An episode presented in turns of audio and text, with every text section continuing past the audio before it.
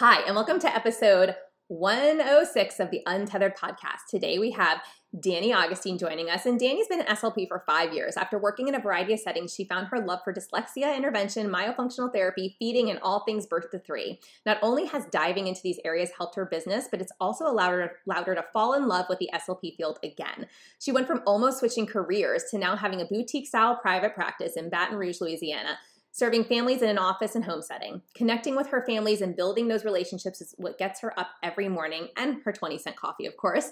In addition to her love for therapy, she's found a new passion for helping other SLPs gain freedom in their finances and their careers. She's hoping to promote a community of SLPs grounded in transparency, humility, and understanding the immense value of having a plan. If we want to bring about change and light to the SLP field, we must start from within. Quick disclaimer all information, content, and material of this podcast are the opinions of the speakers and is for the informational purpose only and not intended to serve as a substitute for the consultation, diagnosis, and or medical treatment of a qualified healthcare provider. Welcome to the Untethered Podcast. I am your host, Hallie Bulkin. I'm a certified orofacial myologist, feeding specialist, and mentor. This podcast is all about getting your questions answered and collaborating with colleagues to bring you the most up to date information in the orofacial myofunctional therapy, tethered oral tissue, and airway space. I challenge you to keep an open mind and join my mission to get this information out to the masses. Let's get started. Danni, I am super excited that you're here today. When I found you on Instagram, I was like, oh, she is so my people. We have got to have you on the podcast. So welcome. Thank you so much for having me. This is, we were talking about this before the record button was hit. I'm fangirling, but I'm controlling it. I, I am. It. I love it. But at the same time, you know me, I'm like, stop it. You know, we are like the same people, like really. But I mean, it's so funny. People say that to me, and I'm like, that's sweet. I accept that. I receive that compliment. But at the same time, I'm like, you guys will, you know, someone's going to say that to you soon now that you've started a podcast. You just wait. You just wait until you're about, you know, 30, 40 episodes in. You're going to get some fangirls too. Um, but no, let's, let's talk about our topic today because, you know, we, this is going to be a little bit different than some of the things we talk about, but you guys know I like to talk about some real world issues. And I think that this will apply, even if you're not an SLP, this will apply if you're an OT, if you're an RDH, you know, we've got all different professionals who listen to this podcast. Um, but one of the really big issues out there facing the SLP world in particular is that we need to address, but we also should not get stuck on. We're going to address it and move forward. Um, is that there's some big SLP burnout going on. And so I'm going to turn this over to you and let you start, you know, start talking to us about this topic. But how do we move beyond this? I mean, let's first talk about it and then we'll talk about maybe ways that we can start to address it and move on from it so that we can enjoy our careers again. Yes, yes. Okay. This is a little dangerous that you gave me. You gave me the openness to just free reign, girl. Have at it. yes. Okay. So there, first of all, I want to come from a place of I get the burnout because I was burnt out too. Yep. And I've I remember, there. yeah. And I remember Hallie, I know at one point you were burnt out as well. Yeah. Um, and part of that burning out is a little is a little disappointment and I think, unfortunately, and that's something that I hope to do with like my podcast and my page is to be transparent with these new grads that are coming up um, with what the field is actually like, because it's not about good or bad. I mean, what else, what in this world is black and white, right? Right. right. But it's just about understanding like these are the facts. These are the, these are the, th- the things that you might come upon, whether it's whether you're a speech pathologist, an occupational therapist, anything with anything. Nothing is perfect, but just understanding this is what it is and it is what you make it. And these are some things, some challenges you're going to face. Here's some ways that you're going to deal with it. So there are real issues facing the SLP field, just like you said. Pay is one of them. Nobody wants to talk about the money. But if you, if you, if except for me you, and you, yes, yes, talk about it. yes, let's talk about the money because people, and I think there's this like icky feeling that people get, especially since, well, I'm here with my, what did my, one of my professors in undergrad say? I'm, I'm a speech pathologist. I'm here with my cardigan and pearls, and I'm here to help people and save the world. You know, that's great. I want to get paid for that, though. and it's not, it doesn't make you bad, evil, or greedy to feel that way, especially um, if you feel that you bring a valuable service, which we bring a completely valuable service. Absolutely. I mean, we help people with eating and talking, two of my favorite things. I don't know about you. Me too. yes.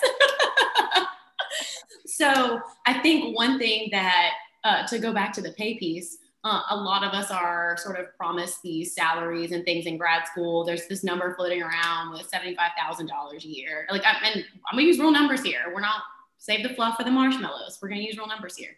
The salary floating around of the average SLP salary in the US is $75,000 a year, which it is, but a lot of us are not making that. Um, I was not making that. I certainly mm-hmm. wasn't when I started. Yeah. Especially as a CF. Yeah. You know, employers love CFs. Why? You can pay them less. yes. Yes. Yes. And again, part of, of advocating for and educating this upcoming generation of their worth. But I know for me, pay was a big part of that burnout because I felt like I had been, I had done all the right things. I got the master's degree. And I've said this before, I had the, the cords on my graduation thing, and I had the cute, I had some cute saying on my graduation cap. I don't remember what it was, some some speech thing I got off of Pinterest. And I did all this cool, stuff, I did all this right stuff, and then I get into my job, and I was like, dang, like you only gonna offer me forty five thousand dollars a year? Like that's it. Yeah. That's, it. that's all. That's all I get. And and then they work you like a horse. yeah, and exactly. And then there's this guilt behind that because it's like, well, I'm helping people, and our personality type, the personality type that I find this field draws, and it's not everyone, but I'm going to make a little bit of a generalization here. Um, we we want to please people. We want to make people happy. That's why we got into this field. Is we enjoy seeing that smile on little Sally Sue's face when she finally gets her R sound right, or whatever it is. And it's so hard for us to find that balance of, okay, money, helping people, not overworking myself and setting boundaries because I am not a cart horse. Where where can I find that? yeah, but you know what? You make a really good point too because I think it also shapes our identity as mm-hmm. a speech pathologist. If you're coming out of grad school and you're a CF, you already, you know, and I, I don't know if SLPs realize this, but like OTs, and I'm not sure about PTs, but I know, oh, I think the same is true for PTs, but OTs enter the workforce immediately with a full license right out of grad school. Yeah. And SLPs don't. We're on a limited license as a clinical fellow. And so you know, with that, that already shapes your mindset of, well, I can't practice on my own without supervision. So it's mm-hmm. almost like I'm not good enough. And then we get stuck in that I'm not good enough. And we start mm-hmm. to believe that we're actually not good enough. And then we start to think, well, I'm in a helping profession. So I really don't want to push the envelope here because yeah, I knew what I was getting into. And while I thought I'd be making all this money, you know, I guess like I'm not working on my own yet and I need supervision. So some of my money goes to pay for that. And, but then we get stuck. Okay. Even if that's true and I get it, you know, maybe CFs command a little bit less because they do require supervision and that's just how it goes in, in this, you know, in the SLP world. Well, once you're fully licensed, things should change. And maybe also in on that, you know, on that speed, you know, maybe you have to realize that yeah and i come at this from both a private practice owner and having been that cf right and having been someone who mm-hmm. worked for yeah. schools and having been somebody who's worked for a private practice you know if your private practice takes insurance the person that you're working for may only be able to pay you so much because insurance only reimburses so much so mm-hmm. there's there's the reality of what somebody can pay you and the reality of what you feel you're worth and do those match and you know anyway, so there's a lot to unpack on that. But, you know, kind of going back to my initial point, I think a lot of that burnout comes from, you know, having these expectations that are mismatched from mm. reality. And, you know, it's almost like you're selling the pipe dream, but then once you get there, it just like I said, it's mismatched. It doesn't match what we were sold and what we thought we were getting ourselves into. Mm-hmm. Um, so, like you said, we're disappointed. We are disappointed. And then we have this work piled on us and we get burnt out and we're like, well, this is not worth it because I'm not even getting paid what I thought I was going to get paid. Right. And so, again, a lot to unpack there, but it just from my own personal experience, you know, I thought I'd be making more. I mean, I knew what I would be making coming into the field, but I also thought I'd be getting these step increases working in the schools. And there was a freeze. So I didn't get that. And I was burnt out because I never wanted to work in the schools. And so it was like, I'm not get, getting paid well enough. I don't like my job. I don't know if I want to be an SLP anymore. Hey, I actually took an eight month break after I left the schools and was like, I think I'm done with this. And then I missed the kids and came back but yeah, it threw me through a major loop. And a lot of that was the financial piece. I was like, I could be making more money as an SLP in a different, you know, setup, like in either private practice or working for myself and so on and so forth. So I know I've gone like way down the rabbit hole here, but you know, and I'll, I'll turn it back over to you. But I think that there's just so much that's sold to us, right? when we get into this field. And then once we get in, it's like, oh, no, no, honey, we're not going to pay you that. And oh, by the way, you can't even practice on your own. So why would you expect that kind of pay? You know? And then you're kind of like, then you start to get into, like I said before, that identity factor of, wow, am I even worth this much pay? I mean, this is a helping profession. Like we didn't get into a helping profession to make that kind of money. Mm-hmm. Uh, that would be wrong. Yes. Like, be yeah, like, right. And there's, and here's the thing I always say, like, there isn't right and wrong there just is.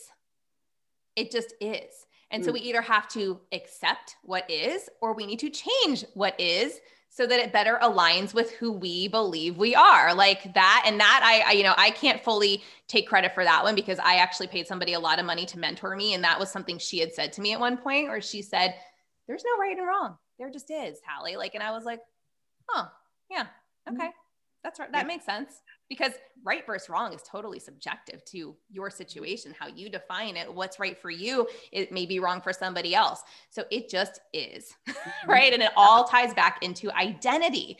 Who do mm-hmm. you identify as? Because someone else and i even said i was like i think somebody else would be perfectly happy making this amount of money for this school job because it is one of the higher paying schools in the nation. And i came out you know getting paid i think it was like I, well, not not I think it was $51,128 and whatever change. That was my annual salary as a CF, but that's where I stayed for a couple of years. And then when my three year contract was up, I was like, peace, I'm out of here. this is not where I mm-hmm. wanted to work. This is not the amount of money I want to make. Mm-hmm. And if you're not going to even give me step increases for like my, you know, I'm out. I'm yeah. out. I'm done. yeah. Mm-hmm. And what you said was great. Like, I like how you said you, you were, you weren't satisfied with that. And I think part of that is I think the burnout is the guilt of you, you're not satisfied with what's going on, the guilt associated with that without the action to do something about it. Right. And something that I've learned, which is very, very, very akin to what you were saying earlier, is I'm not going to just accept that's how it is. Yes.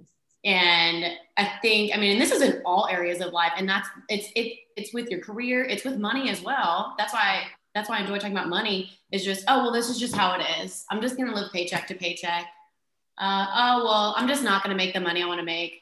I mean, that's cool. Like, if that you, that's good for you, you do you. exactly. Like, there's plenty of people who are very happy making, and like I said, I'll throw a number out there because there's, there's, there's nothing wrong with making $50,000 a year. Yep. The average household income in America, I think it went up to about 59,000. I think that's the average. Now, household income. Right. Oh. Also. That could be a dual income. Yeah.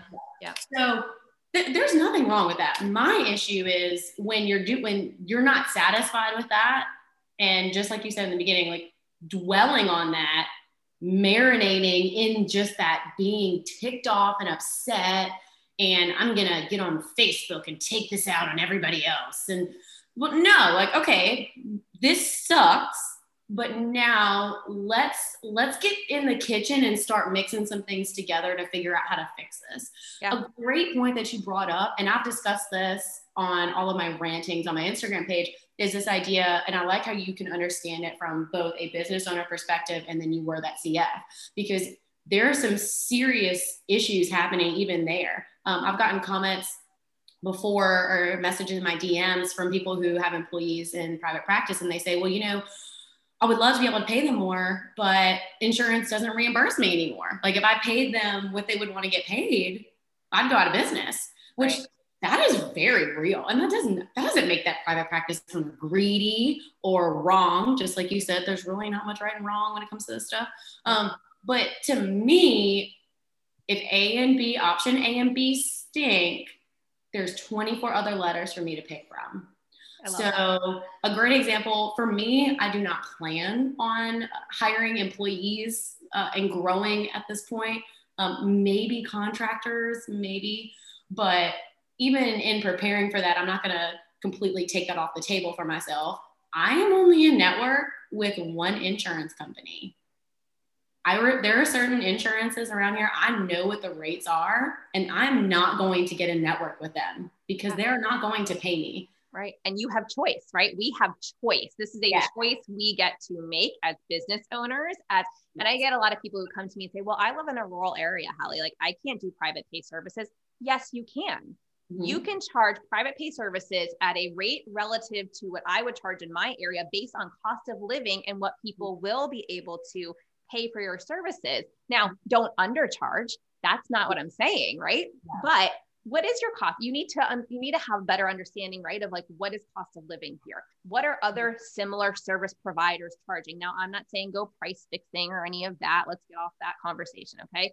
But we have to do our due diligence. We have to do research. We have to understand what the market will pay mm-hmm. what commands a specialist rate or a therapy rate right? And mm-hmm. this whole idea of you know what you're saying is like you have that choice. You are the one who gets to say yes or no. You're the one who gets to decide do I stay in this job or do I go? And for me, I felt trapped because I had a contract where if I left before my three years were up, I would have to pay the school county back $22,000, not yeah, the school county, because they had put that money towards my my um, schooling towards my grad program in exchange for a guaranteed contract in the schools it didn't decrease what they would pay me salary wise once I started working for them, which, you know, for me as a grad student, like, or, I'm sorry, as an undergrad who was applying to grad school, this seemed like a great opportunity, even though I never wanted to go into, into the schools. And I should have listened to my intuition and probably not have gone that route, but it's what I chose. That was the choice I made. And so I stuck with it because for me,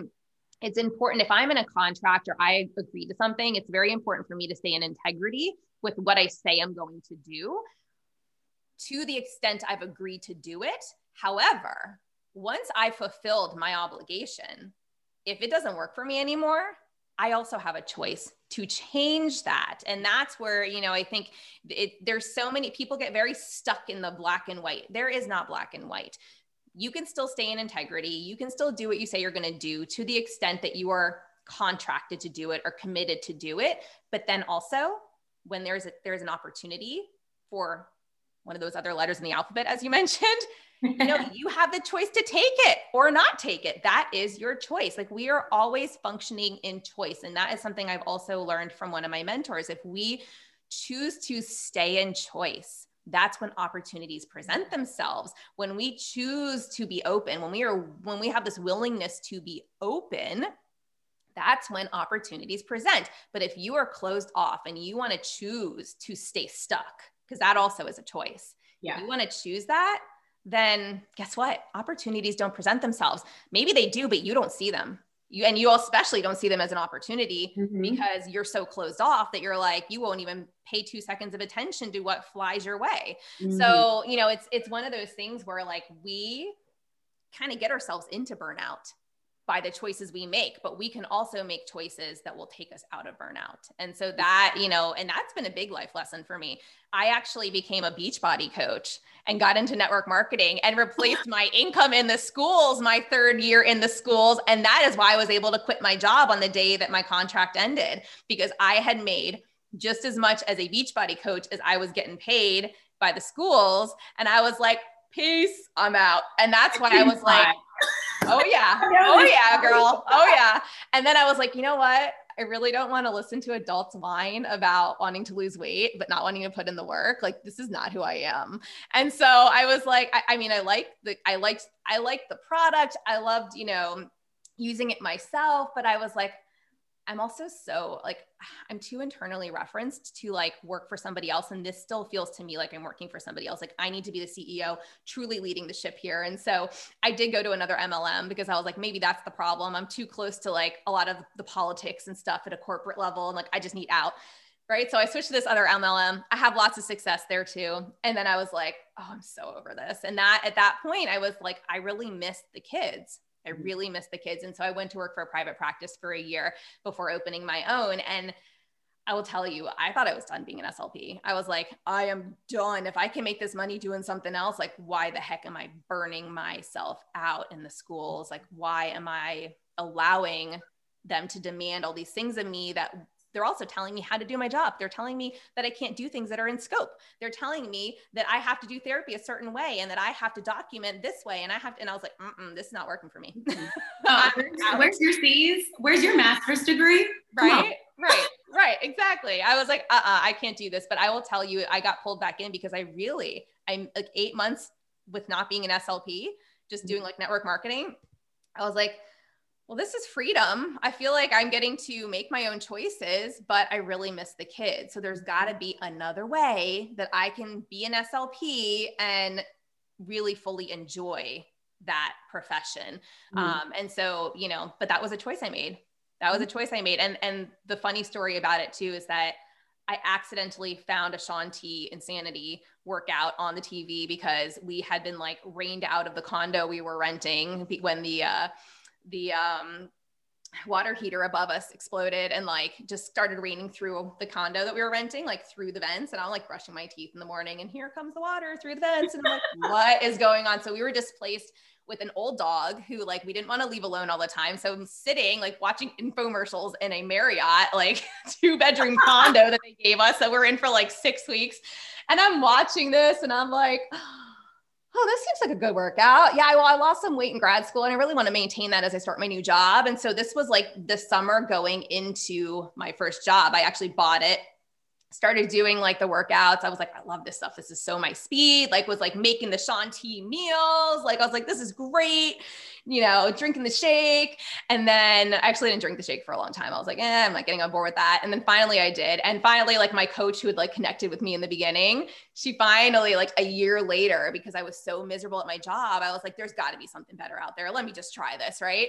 So I started mm-hmm. doing it. And hey, I mean, I was like grinding though. I was like that, you know, probably also contributed to the burnout because here I was like working this job and then I was going and running like free fitness classes and things to get people to, to like buy the product and then come do our weekly workout with us and, you know, on the phone after work. And I mean, I was pounding the pavement. I was really like hustling. And that's also not who I am. Like I, mm-hmm. when I get into hustle mode, I get into burnout mode. And yeah I know this is like, you know, your podcast episode, so I don't want to take over. But one of the other things that one of my mentors basically said was like, there are a lot of people out there who work very hard. Hard work does not equal money. Okay, can you please say that? I literally said this. Who was I recording with? No, who was? Oh, yeah. It was on uh, Instagram Live for a bunch of new SLP grads. Say that again, please. Mm-hmm. What yep. was that? Hard work does not equal money. There are Thank plenty. You. Yeah. Think about it. There are people out there working three jobs just to pay their bills. But they but they have a car note that's almost the size of my mortgage payment. right? Which is nothing wrong with that when you can afford it. But anyways, but yeah, no, like the, I, what did I say? I said, oh, oh, that rat in that wheel. I said, he is going, isn't he? He is running. He is moving. He's panting. I said, if rat, do rats sweat? I have no idea. He's sweating. but is he getting anywhere? No. Nope, that's that rat race. No. No. no. No, that is 100%. And that's why I just, and I'm sure we both kind of, we both get in this mode of just like, I need to, need to preach it because you can work really hard and still not be successful. Do you need to, be, do you need to work hard to be successful? Yes. Well, no, you, arguably no. well, that's true. Well, if you that that's an interesting question. Like putting putting plans into place and systems into place. Um, but is so here's here's the thing, right? Are you doing physical labor? Are you like so for me, yeah. like how do you define hard work? So some people would say, well, it's physical, like manual labor, right? Or maybe it's putting in 60 to 80 hour weeks up front. And I'm not going to say it's easy to build, build a business. That's not what I'm saying. But what I have learned was when I, so when I started my private practice, I was working like four days a week mm-hmm. treating. And then I eventually got pregnant pretty quickly, brought on somebody to help in the afternoons.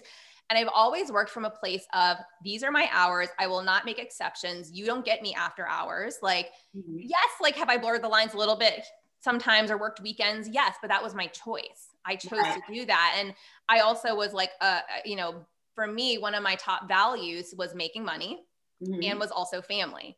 And a lot of SLPs don't have that in their top value ladder. So if you don't have those up there, you're going to make choices based on whatever your top values are. And that's why they sometimes seem misaligned with what you're actually saying you want. So people mm-hmm. come out and say, Oh, I want to make money. Oh, I want to put my family first. Oh, I want to build a business that allows me to be home with my kids. Mm-hmm. I've been saying that since I was like in my early 20s. And I was like, I'm going to be a millionaire by the time I'm 30. And didn't happen. But I said it. it happened. It happened. It just didn't happen by the time I was 30. Right. And so it was like one of those things where I, it's been such a subconscious identity of mine for so long that I was like, well, if to get there, I have to work from a place that aligns with that because if I'm not, right. And so part of my overdoing, because I say I'm a recovering overdoer and I've been burnt out, part of that was I always wanted to give my family's top-notch services and I would just over to I would overcommit to my families that I did take on and I would overcommit to like yeah I'm like and but that was who I was. That was part yeah. of my identity. So you know when I say like you don't have to work hard it, you don't. I didn't have to do all those things to get yeah. to where I was today. Um is it easy to build a business well some might say yes. You know i'm but i'm not going to say it was easy. I will say there were hard things about it but i also think a lot of it comes into how you handle the mm-hmm. fires you have to put it out how you handle like the day to day how quickly you deter you decide to not be the jack of all trades and specialize how quickly you decide to bring on help in your business whether it's a contractor treating or a contractor doing your intake calls. Like there's a lot of things I held on to that I did not have to hold on to for longer than I did because I was a control freak and I was like, uh uh-uh, uh nobody can do this better than me. This is my business. It's um, your baby. Yeah. Yeah. So that's where I say, like, it doesn't have to be hard. Like, do you have to put in the time? Do you have to put in the effort? Absolutely. But I think a lot of people make it 10 times harder than it ever needs to be. Mm-hmm. And that's also, I think, what holds a lot of people back yeah. from making the money they say they want to make because they're their own obstacles standing in their own way. Yeah. And when you start, the biggest thing that I've learned is when I started to release the reins and I got rid of my control freakness, I was also able to allow other people to work with me, take on the tasks that I actually hired them to do and not feel like I also had to do them if they didn't do them as fast as I did mm-hmm. or, you know, as perfectly as I did, because perfectionism is not a thing. We'll talk, we can talk about that too. Um, but it was one of those things where I was like, wow, this could have been so much easier if I had just mm-hmm. brought on that person a little, you yeah. know, three years ago. like, why did I let myself just do it right. all for so long? Mm-hmm. So, anyways, yeah and that's what i feel like that's what leads to burnout is like whether whether it's in your whether you're building a business or even if you're at a school job or working for someone else this idea that like you have to take it all on and if you don't take it on then it's not going to be okay and it, it's hard to let go because and i and I've said this before, SLPs really are some of some of the best people. They really are. Like we care so much about Too our much. client. Yes, yes too much. Like I'm I'm still working on saying no. Like one of the one of the OTs that I share a lot of patients with, she still fusses at me. um, it's a good and, practice, you know. Go stand in front of the mirror, say no like 15 times, do it again tomorrow. yes, it is a practice. And like every more every day I post on my stories about my 20 cent coffee, it's because I like Starbucks and I have to remind myself that Starbucks isn't getting my retirement money. There's nothing wrong with Starbucks. But anyways. but just but priorities know. it's priorities and, yeah. and it's making it's staying in choice you are making a yeah. choice so even though you like starbucks you're like i don't value it enough to not have this money for something else like i yeah. value that more than a cup of starbucks so maybe i get the starbucks once in a while but it's not going to be on my daily you know routine exactly. yeah exactly. no i think that's awesome and that word intentionality that actually so me um me and my husband one of our good friends he passed away at he was 26. Oh wow. And he passed away from cancer. Oh. And he was actually an amazing, amazing pastor, speaker at 26 years old. Mm. Uh, and one of his big things that he always, always preached and talked about was intentionality. And that, and learning that from him, and just even watching him battle cancer for that year and eventually passing away, that's something that even me and my husband have really just honed in on as one of our values. Like as we're, as we're get, as we're, as I'm creating, um, work, running a business or whatever, as he's moving up in his job, because yeah. it really just bleeds into everything because yeah. if you if you don't make choices then choices will be made for you yeah and that is in everything i think yep. that that burnout um you can burn like that career burnout that we see for slps it i hurt for them because I, I see that not just in their career but it bleeds into other areas of their lives. And that that's why like that's why i like to talk about money a lot because you know your treasure is where your heart is. So where you're putting your money is where you're putting your heart.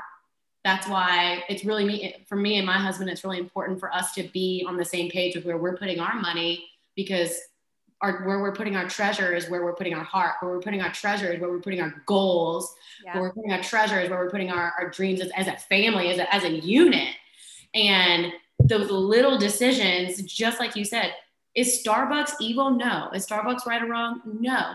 But I'm choosing not to put my treasure there because that's not where my heart is. Yeah. I'm choosing to put my treasure in things that matter that that matter to, to me and my husband and our our family. Mm-hmm. And I think what ends up happening is people don't realize that they're doing that.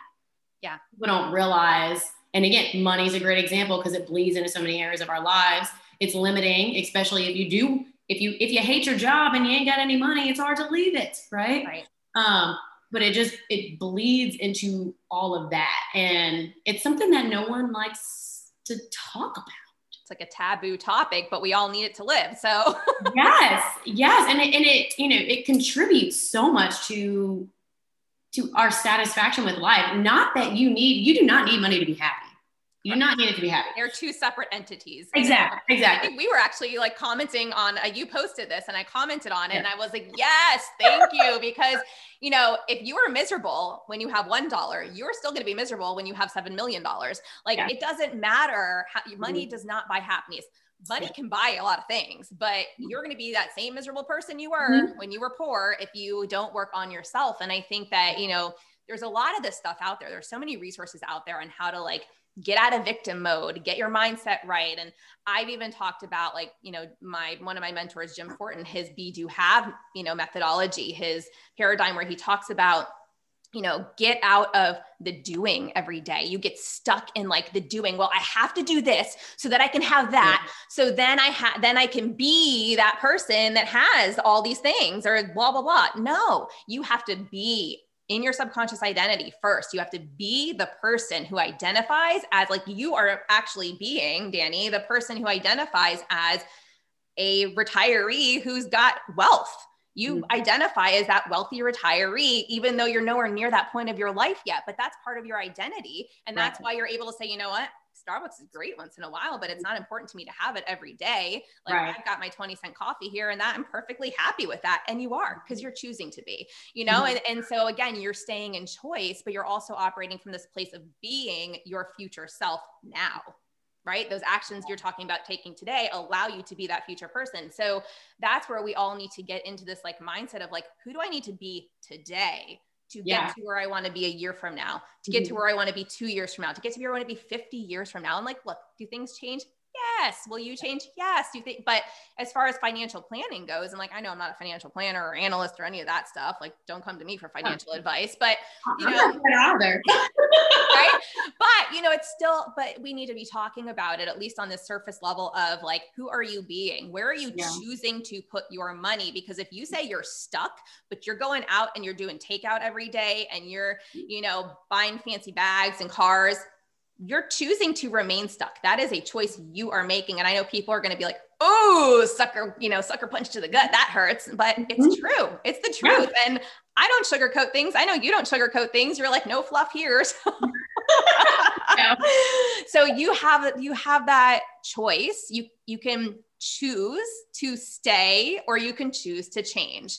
So, yeah. you know, that's that's your choice. But yeah, going back to that whole thing, we all get stuck in the doing, doing, doing, the daily mm-hmm. doing because I have to do this to have that so I can be this person. Yeah. No, that's backwards. We need to be the person mm-hmm. so that we can then go out and do the things to then have the thing. You know, so flip it around, people. Exactly. you got this backwards. exactly. But the thing is, Hallie, that is what's normal. And right. and I try to and I try to like get this through in my conversations with people and on social media, normal kind well, of no such thing as normal, so we can just put that out there. but like what everyone else is doing, yeah. you know, uh, it's not about. I, I feel like sometimes we just get stuck in what everyone else is doing. Oh well, this is what everyone else does, so I'm just going to do that. But I talk about that. yeah, and I talk about this in the tongue tie world, and you know, just because it's common to snore doesn't mean it's normal. Just because it's common that tongue ties exist doesn't mean it's normal. You know, so just because it's common that we feel stuck and that we're in debt and that's how a lot of the country operates here doesn't mean it's normal. right. Right. And it doesn't mean that you have to do that. And right. I encourage people stop taking comfort in yeah. the fact that what you're doing is what everyone else is doing. Right. Well, com- comfort is easy yeah. being comfortable is easy and it feels hard to change. But you know what? We can also make a choice and say, yeah. this is going to feel a little uncomfortable, but I can choose to let it be easy. Mm-hmm. I can choose to let these things go and I can mm-hmm. choose ease in my life because, mm-hmm. and this is something that another one of my mentors, I have a lot of mentors, um, pointed out to me on a conversation I had with him a couple weeks ago because we were talking about the success that I've had online in the past year. And he said, you know, if there was advice that you could give to this group, because we were on a on like a group mastermind type of call, what would that be? And so we got into conversation.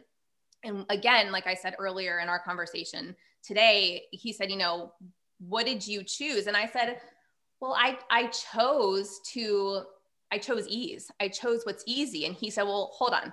Because for most people, what's easy would be just not doing the damn thing because that's easy that's comfortable and they don't have to put themselves out there. They don't have to you know they don't have and here's something else that's come up a lot too. We are all going to be judged.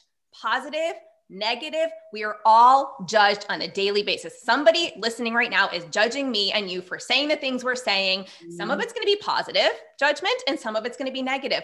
So who cares you know, you're going to find the people who align with you and they're going to want to hang, and the people who don't will find somebody else, and that's mm. fine. You know, everyone's going to like you. Right. And and you don't need it. You don't need everybody to like you. No. But the thing is, you can choose to st- the person who chooses to put themselves out there is the person who's going to have success at some point. You know, yes, you're going to fail. You got to get up and keep going. I talked yeah. about that on a podcast recently but really it all comes back to you know he said okay let's let's dive into this a bit deeper because what you're saying for most people for like the common thing would be to choose just to not do anything just mm-hmm. to stay where we are because staying is comfortable and it feels good even though it doesn't feel good because we're stuck mm-hmm. and i said okay let me rephrase that so when i say to i, I basically self-sabotage and tell the universe like social media my email list my ads, everything. Hey, we're going to be doing this on this date. Well, guess what? Now that I've put it out there, staying in integrity is one of my high values. That's really important to me. I can't not do it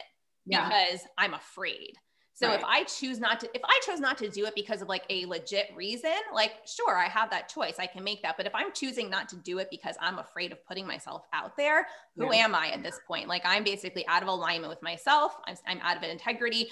But in doing that, I can choose the easy route and still deliver this or choose the hard route and still deliver this. Mm-hmm. And so for me, like one example with my online business would be I can choose to do a live launch where I am literally in your face for an hour every single day, five days in a mm-hmm. row. And then we open the cart to the program, which people have seen me do four times for Feed the Peds. Or I can pre record a launch ahead of time and mm-hmm. the videos drop still one video a day but it's pre-recorded which is what i'm actually going to be doing for the first time for the, my third you know big public myo membership launch that's happening mm-hmm. next week so or well it'll be in the past by the time this airs but anyways whatever whatever but here's the thing right i was like i can't live launch a program seven times in a year because these things take a lot of my energy and I am too, and that's hard for me. That is going the hard route. So for me, I really enjoy live launching Feed the Peds. I have a really good time doing it. I only do it three times a year. I am willing to do that and put my energy in for those weeks that I'm live launching that program. I was like, but for the membership, what feels good to me is doing a pre recorded launch. Mm-hmm. And we're going to do it so that they still get the launch. They still get free CE hours. You know, people still learn how to screen their first myo patient. I'm still 100% in integrity with what I promised. Right. But it's pre recorded and I don't have to give up all my energy that week.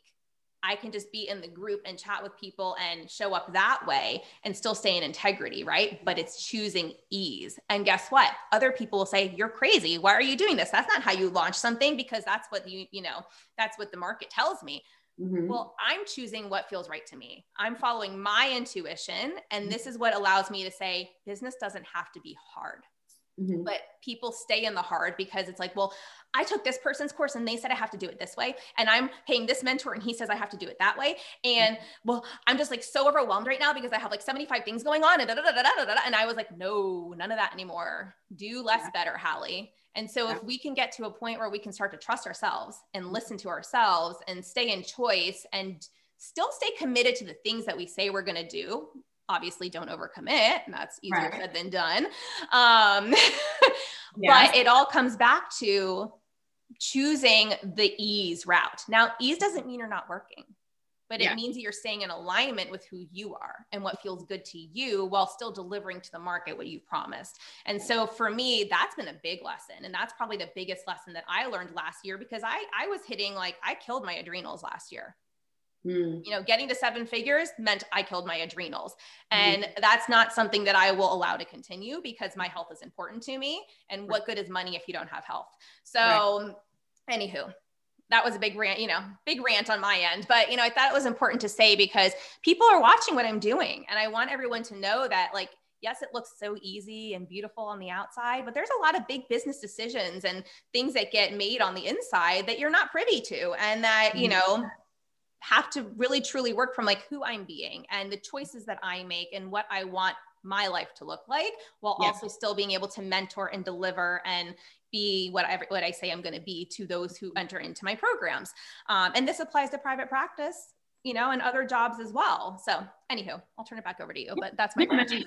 That's so true. It, apply, it applies in everything. And then that just goes back to living intentionally. Yeah. Because this is what I want to be. I mean, a lot of people give more thought. They, a lot of people research m- mascara, whatever, whatever mascara they want on Amazon, more than they're researching their retirement plan, their financial plan, what kind of job they want to have. And it just, and again, it's you make that choice or you let, or the choice is made for you. Right. If you're putting more time into what the, I'm not even gonna lie. Like I have the zoom filter on this thing that like makes me look like I kind of have some makeup. Me too. On. Me too. Yes. like filters. That's okay. yes. Yes. Because you know, I know nothing on makeup, but anyways, but putting more time into you know, like I, I remember I had that conversation with a friend of mine who she wasn't happy with her job. She felt like she had, she felt like where she was in her career wasn't where she wanted to be. I said, well, how much time have you put into looking into something else? Oh, well, you know, I thought about this or this. I said, okay, all right. So you maybe thought about it for what, 30 minutes? How much time were you watching that chick um, with the bronzer and makeup and what is it, contour? What, what the heck is that?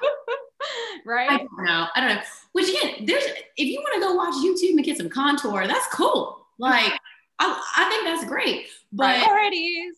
Exactly. But you need to be intentional and walk in wisdom as you're choosing what you're going to do with your time and with your money. And just like you said, and it's so funny the semantics, Hallie. So you said it's not you were you were using the phrase it's not hard, it's ease. And it actually oddly enough made me think of and and I, I saw this talk from Steve Harvey years ago, and I bring it up all the time of how he talks about choose your hard. Oh, interesting. Yes, and but it's the same thing you're saying is you can choose the hard of not being happy in your life and career and your money and feeling stuck and that you have absolutely no control over what's happening to you or you can choose the hard of putting yourself out there and yes. getting out of your comfort zone yes. and actually getting out there to do the dang thing which in the end is actually easier Well, and you're you're putting yourself into ease, right? So it's exactly. it, like you said, it's all semantics, and so we're yeah. basically, you know, when I cut you off earlier, which was really rude of me, and I was like, no, it doesn't have to be hard. I was like, well, that was really obnoxious, Hallie. Um, but but I think, but I think it's like like you said, it's all semantics, and we're basically We're saying the exact same thing, right? And it all comes back to choice. We keep talking about that. You mm. have a choice, and you can also choose to stay in that victim mindset of like mm well, this is the life I signed up for, and this is what I get when I, you know, because this is what I decided to do. Or you mm-hmm. can choose to step out of that. And again, easier said than done, especially if you don't know how to do it. But what I encourage people to do is get some books or start reading some things that's going to help you shift your thinking because it's really that subconscious thinking. Like, why do people, and I'm not a relationship expert, but I'm going to use an example. Why do people keep going back to abusive relationships? Maybe it's with a different person. It's because that's their subconscious identity. That's mm-hmm. how they identify. And mm-hmm. until they work with somebody that can help them shift that, if they're not unable to do it themselves, they will compete, can continue to repeat the patterns. And mm-hmm. I'm not saying this in again, I'm not an expert in this at all, but I think that it's a really good, like, non SLP example of why people continue to stay stuck or why mm-hmm. people continue to go back and repeat like maybe they go get a new job but the job is like basically a replica of the job they had before. Maybe it's in a different setting same pay still being like overworked. Mm-hmm. you know it's again it comes back to your subconscious mindset. How do you value yourself? Who do you identify as? What do you think you're worthy of you know because if you don't mm-hmm. think you're worthy of more you're going to sit there and be afraid to ask for more in a job interview yeah. maybe they have a little wiggle room but guess what the person who asks for it is the person who gets it so yeah. they're not always coming to you with the highest offer now if you get a 50k offer I, don't, I wouldn't go back and ask for 25k more i mean that's a little bit obnoxious yeah. but do your research and find out like what could you ask for based on your experience? And then maybe maybe if you're a specialist maybe you can command more right? Especially yeah. if you know what what other competitors in the area are paying. Mm-hmm. um, but again that's what you're saying. Do the research yeah. You know, I mean, I'm guilty. I like Netflix. I'll sit there and watch it for hours on end. I'm like on a bender right now with like a show that I found, and I'm like, I can't stop watching it. And I get, I go through phases where sometimes I'm like, I just need to turn my brain off and turn on some Netflix. And there's yeah. other times where I don't watch TV for months, right? So I'm not passing any judgment. This is like, I joke it's my ADHD brain. Like one day I'm like, I need this. And then I get stuck. And then I'm like, all right, I'm burnt out on Netflix. I'm good uh-huh. months. uh-huh. Oh yeah, I literally, my husband literally just made that comment to me because I'll be like on a show, like I watch The Good Place in a solid like two weeks, and but after that, I was like, all right, I'm good now. it's so funny, you know. It'd be so interesting for cameras to like follow us like SLP entrepreneurs around and like watch our actual behaviors because they probably would think we're pretty erratic. I mean, look, I am not I, you've never heard me say, I get up at 5 a.m. and I have coffee and then I sit with my journal and I do my daily affirmations and then I go to the gym or I work out of my house and then I get my kids up and make them breakfast. Oh, hell nah. Like you guys, I'm a night owl. I sleep late. My husband gets up with the kids in the morning. I have an amazing au pair who helps with our kids too and takes over at 8:30 in the morning. And I'm still sleeping sometimes cat's out of the bag, y'all. Like, I am not an early riser. I do not get up. I don't read very often. I don't like reading. It's not enjoyable for me. I'll listen to things on audiobooks. I used to do it a lot more when I was driving around more. And then we had a pandemic. So I probably haven't really read much of anything in the past year. Not going to lie. Um, I mean, I am real. I will tell you guys, you Love can it. be successful without having a morning routine. My morning routine is like, stay out of my face until I've been up for an hour because I can't process anything. And that's when my husband, I love him to death, but like he wants to have all the conversations as soon as I wake up. And I'm like, do not talk to me about anything important until I'm like, wait till it's cup is empty and then we can like don't talk to me right now. I mean, and sometimes I will stay in my bedroom, like I'll get ready for the day, but I'll like answer emails. So I'll get on my mm-hmm. phone and start answering emails at like 8 30 or 9 a.m. And then I might not leave my bedroom until 11. Like I might not come down for my coffee. Actually, frequently don't come down for my coffee until 11 a.m. Like that's just my routine. Unless I have morning meetings and I have to be on my computer, I am not in my office before like 11. That's just and it's not because I'm working out. I probably should, but it's not because of that.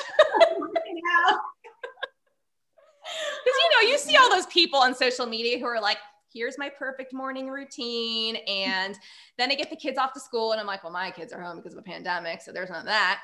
And then, you know, I do this and I do that. And, you know, no, I'm over here like that's none of me. exactly. Which and um, and there's nothing wrong with that because uh, like I know I'm glad we're talking about this. Is I know I do better when I wake up early. Like I know that I do better that way, but that's because that's just how I do better. Right. Like, it's right. not. It's all about knowing yourself, and there's there's Yes. something you said to have and not making it wrong. Exactly, and just a level of self awareness. I mean, look, when my child is back in school in the fall, because they'll be back in school, you Mhm. know, in person when they reopen, will I have to adjust my schedule? Probably because I'm a mother and that's a responsibility of mine. But right now in a pandemic, like this is how my life is working and this is how it works for me. And so you do you, boo. Like my husband always says that to me. He's like, you do you, boo. And it's one of those things where, you know, the, one of my mentors said to me too, he was like, um, if you don't make it wrong, it's not wrong. It just is, right? And I talked about that before. And, you know, I've, I've actually had two mentors basically say that to me. And, and he's also a night owl. And I'll see like him up posting or working or whatever until like two, three in the morning. Mm-hmm. And that's just what he does. And that's where I've always, I used to, and this is like full vulnerability. I used to do that and then have to wake up at eight and or seven and go treat, you know, family stuff, treat, come back, do it all again. Like I was operating on very little sleep, energizer bunny. This is how I killed my adrenals more than once in my life. And I, you think you learn the lesson the first time. Eh, it takes like two or three.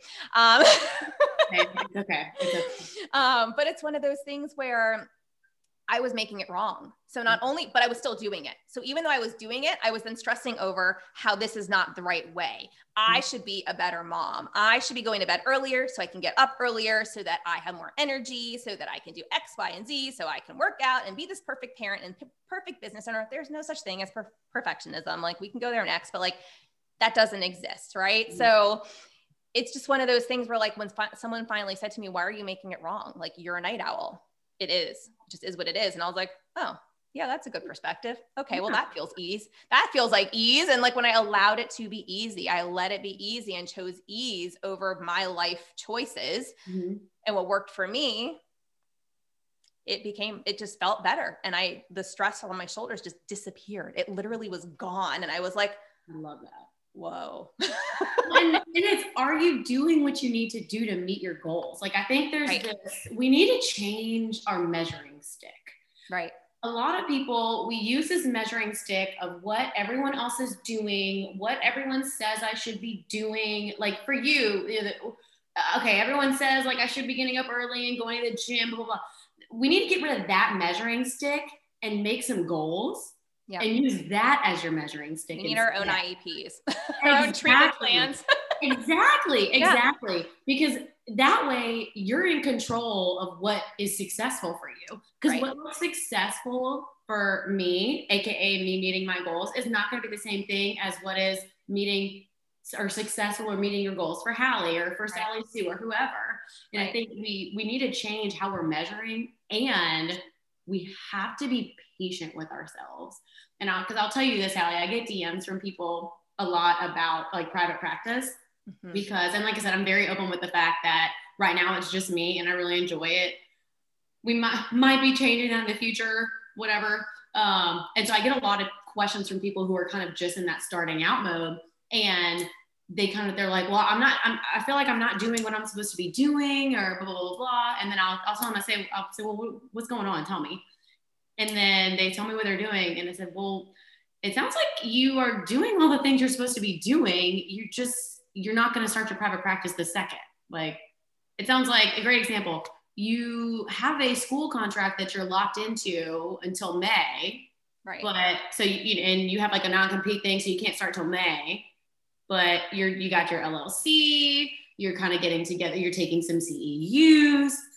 You're doing all the stuff you need to be doing. You Right. just have to wait. Like you just you're preparing and paving the way and taking the steps to prepare yourself to take that step in May. Yeah. But it just ain't May. it's that overdoing nature that we get stuck yeah. in. Like it's that whole being versus doing. Are you being the person that mm-hmm. is going to be ready to yes. have that private practice open doors May 1? Or are you just getting stuck in the doing mm-hmm. and like, I need to do more because it's not May, May's not here yet. And like, what else can I do until May is here so that mm-hmm. everything is perfect on day one when I launch my private practice? And like, that's just not how, I mean, you will drive yourself into the ground with like working yes. from that mentality. Absolutely. Yes. Yep. Absolutely.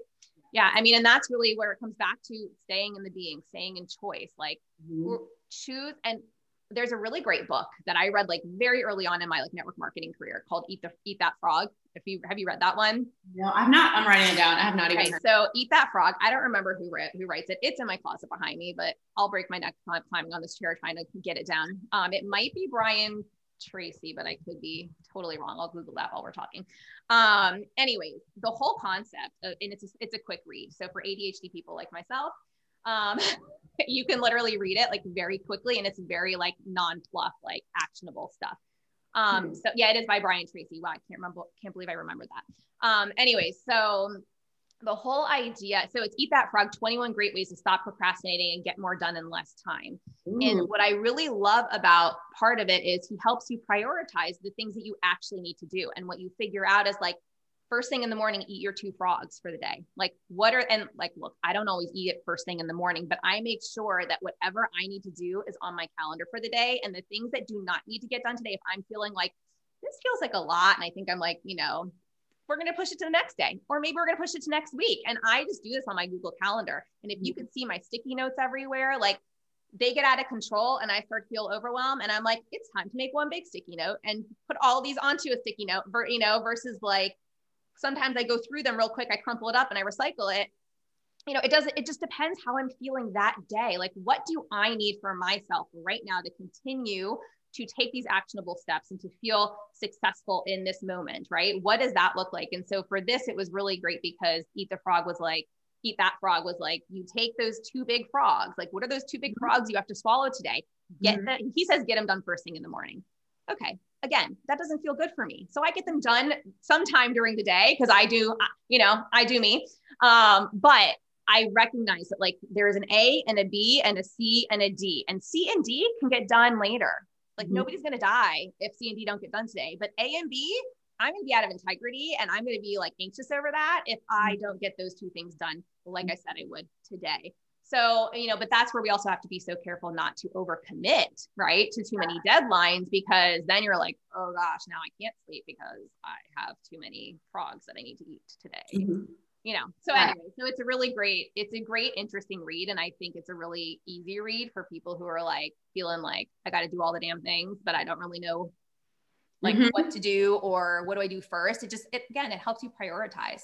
Yeah. You, well, you have to, there's just so many, like if if you, and you're probably the same way. If if someone was in my brain, it would be like, what in Actual. the heck is going on?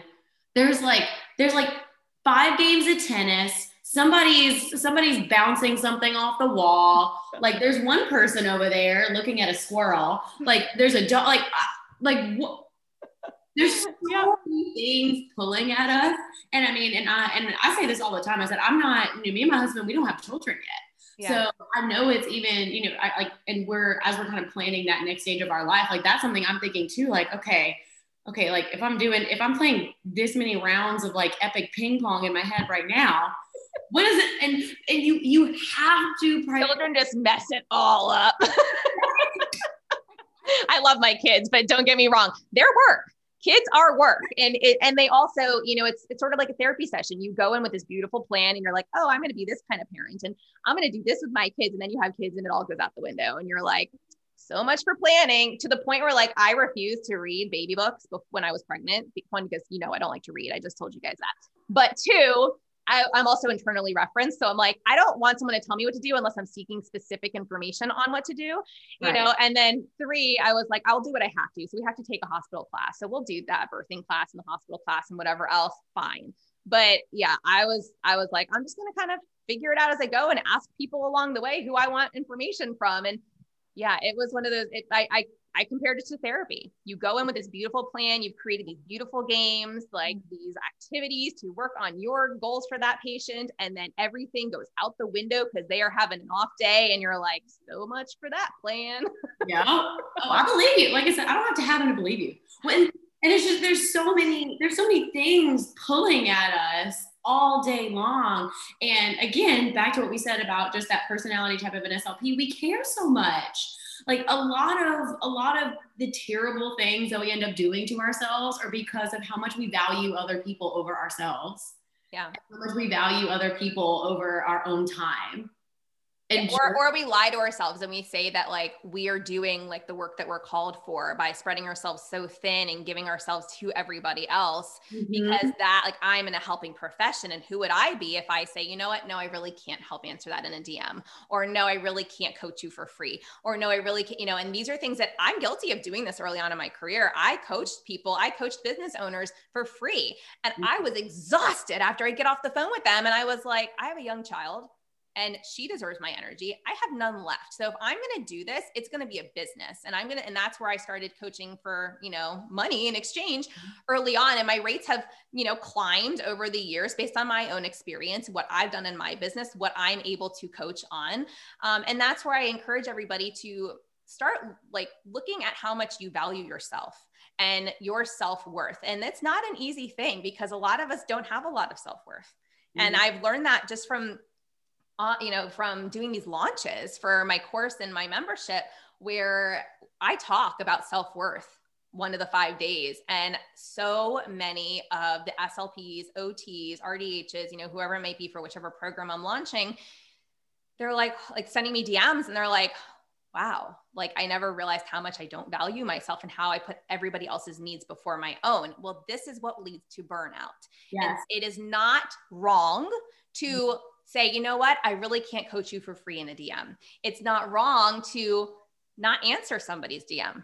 Mm-hmm. That's your choice. I mean, I choose to answer all of mine and I choose to bring on help to answer some of mine. Sometimes if I'm in a launch, because it just gets insane and I literally won't sleep if I'm trying to answer all the DMs, but my team will leave certain ones for me to respond to if it's really specific and it's something that I need to respond to versus like, hey, how do I get this link or how do I get to this web page or how, you know, like a more technical question yeah, it's just, it's, you learn a lot about yourself, like being a business owner, if you allow yourself to be.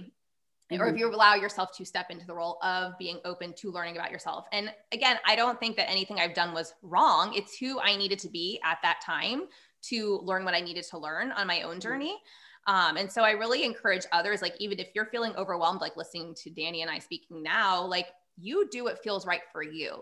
And what feels right today might be different six months down the road. So you have to constantly be like revisiting this conversation because it's going to change at every step of the way. Like you buy a house, it changes. You have children, it changes. You take a new career, it changes. You decide to start seeing patients on the side, it changes.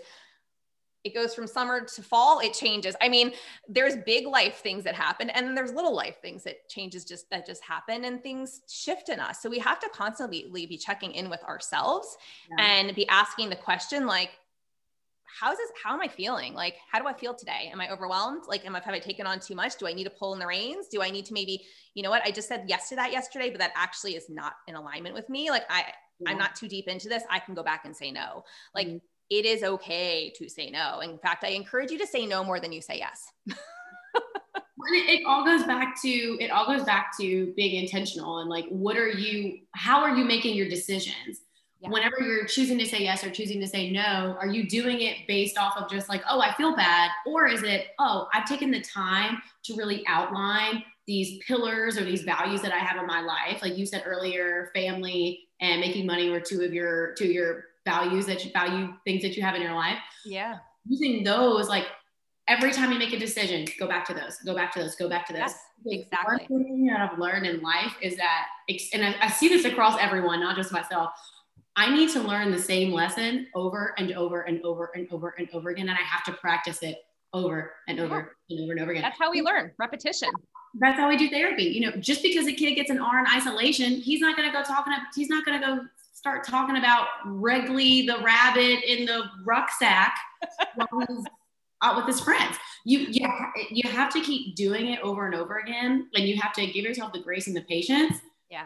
But you also have to give yourself you have to have you have to have that anchor and you have to have that measuring stick because that that is something that I have to keep practicing is going back to what are my values? Okay, I'm in this situation.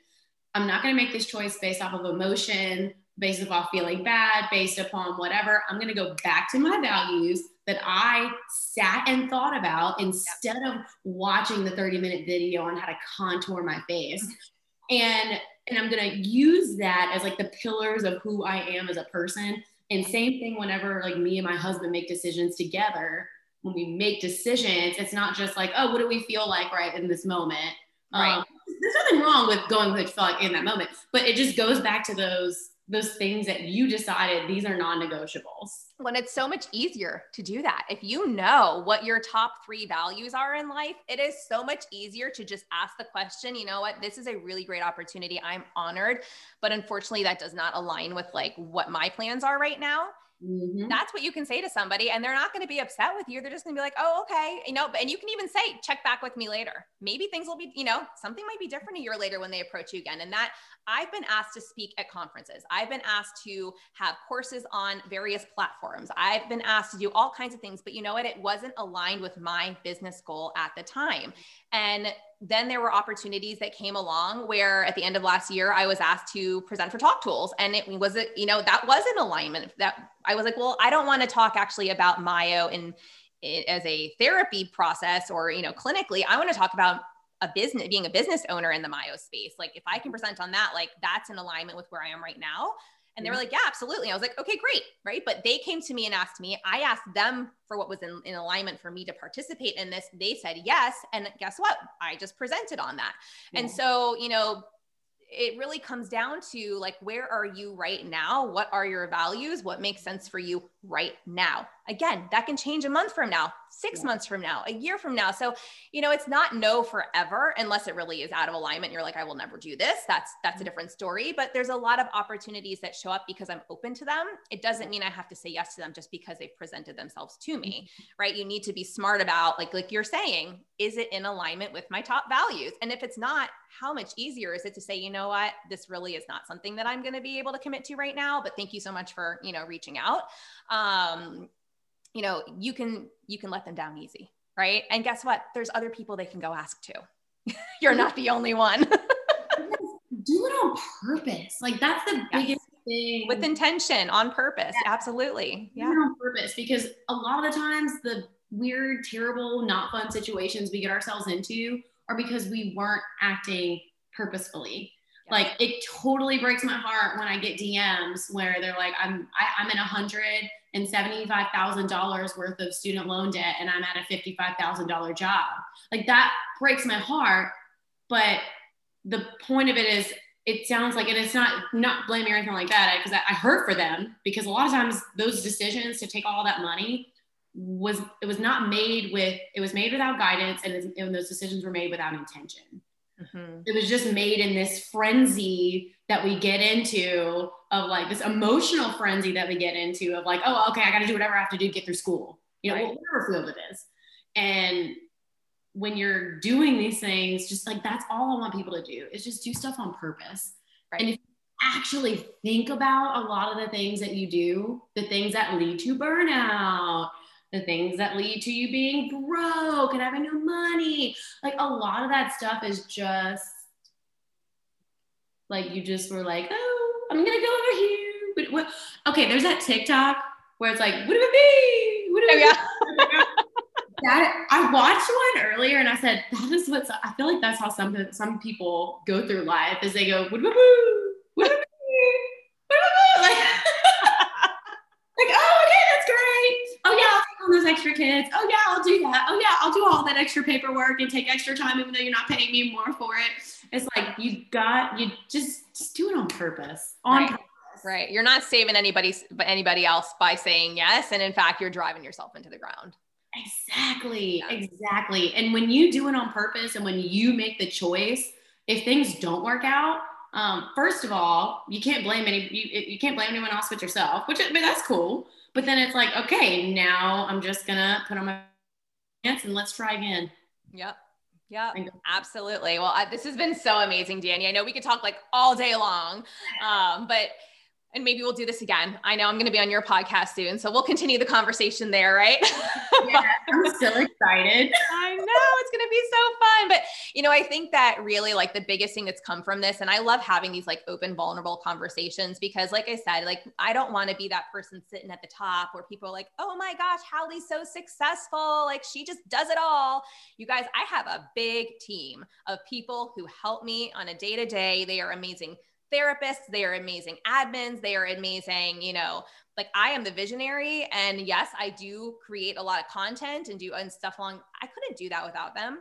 And mm-hmm. I couldn't manage any of this without them. And I am no, and at one point I tried, and I am no longer willing to drive myself into the ground to be the do it all and overdoer that I once was. So, like, I joke I'm an, I'm a recovering overdoer, but it really, I've just learned. And and this is from a lot of like mentors that I've paid a lot of money to and programs that I've paid, you know, to be a part of where I've been able to step into truly learning about myself and learn to stay in the being and not the doing and stay in choice and just have that willingness to be open to even have those opportunities so I can make those choices.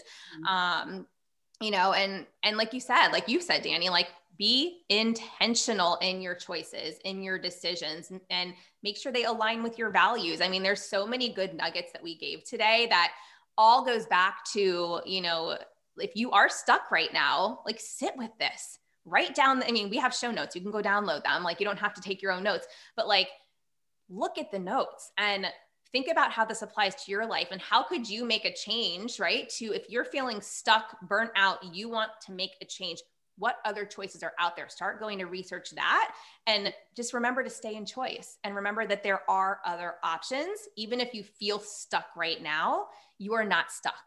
You are not stuck. You could be severely in debt. There are plenty of people who have gotten themselves out of debt and i'm not going to advise you on that. So you're going to want to go do your own research or listen to danni more on some of those topics maybe but but you know yes that's important i'm not saying ignore the debt by any means but there are ways to get out of debt and start to step into alignment with your values and what that looks like for you. So hopefully this was helpful and, and it wasn't just, you know, a Hallie and Danni rant. I know we gave a lot of good nuggets today, but re-listen to this because there was so much gold in here, you guys, that I have paid tens of thousands of dollars to learn from mentors that I wish I had like a podcast where I could have just sat down and like heard all this gold in one podcast. It probably would have gone over my head, to be honest with you, like a couple years ago. But you know, recognize there is some good stuff in here. oh goodness. So anyway, so thank you Danni so much for coming on. Are there any last, you know, any last shares you want to you want to share with us any last topics we want to talk about? I mean, I think yeah, just do it on purpose and you are the only, you're going to be the only one that's limiting yourself and also be patient with yourself because you're probably hopefully you got some of the good nuggets from this. And if you're leaving this conversation on fire, like, yes, I'm going to go do this.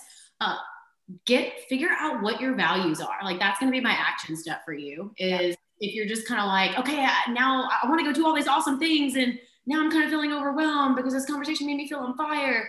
Um, when you turn this podcast off, whenever you have time, I want you to sit down and write your write your three values out or maybe if you have a partner or a spouse talk with them about just your values as as a family and then think about your values as an individual and then make a plan for steps that you can get to and go through to meet that goal and understand that that goal may not happen right now just like hallie said you know don't get caught up in the doing but i'm going to take i have these intentional steps in my head that's going to take me where i want to be yeah. and that just makes oh, that makes you excited to get up every single day. And that is what I hope that's what that's what I want for everybody out there because that's how it should be. Yeah, because we need to elevate each other. So, you know, yes. I'll plug my little movement, you know, elevate each other. But no, really, I mean, if we were all in a profession where everybody was trying to elevate each other and trying to support each other in doing these things that we want to go out and do, right? It would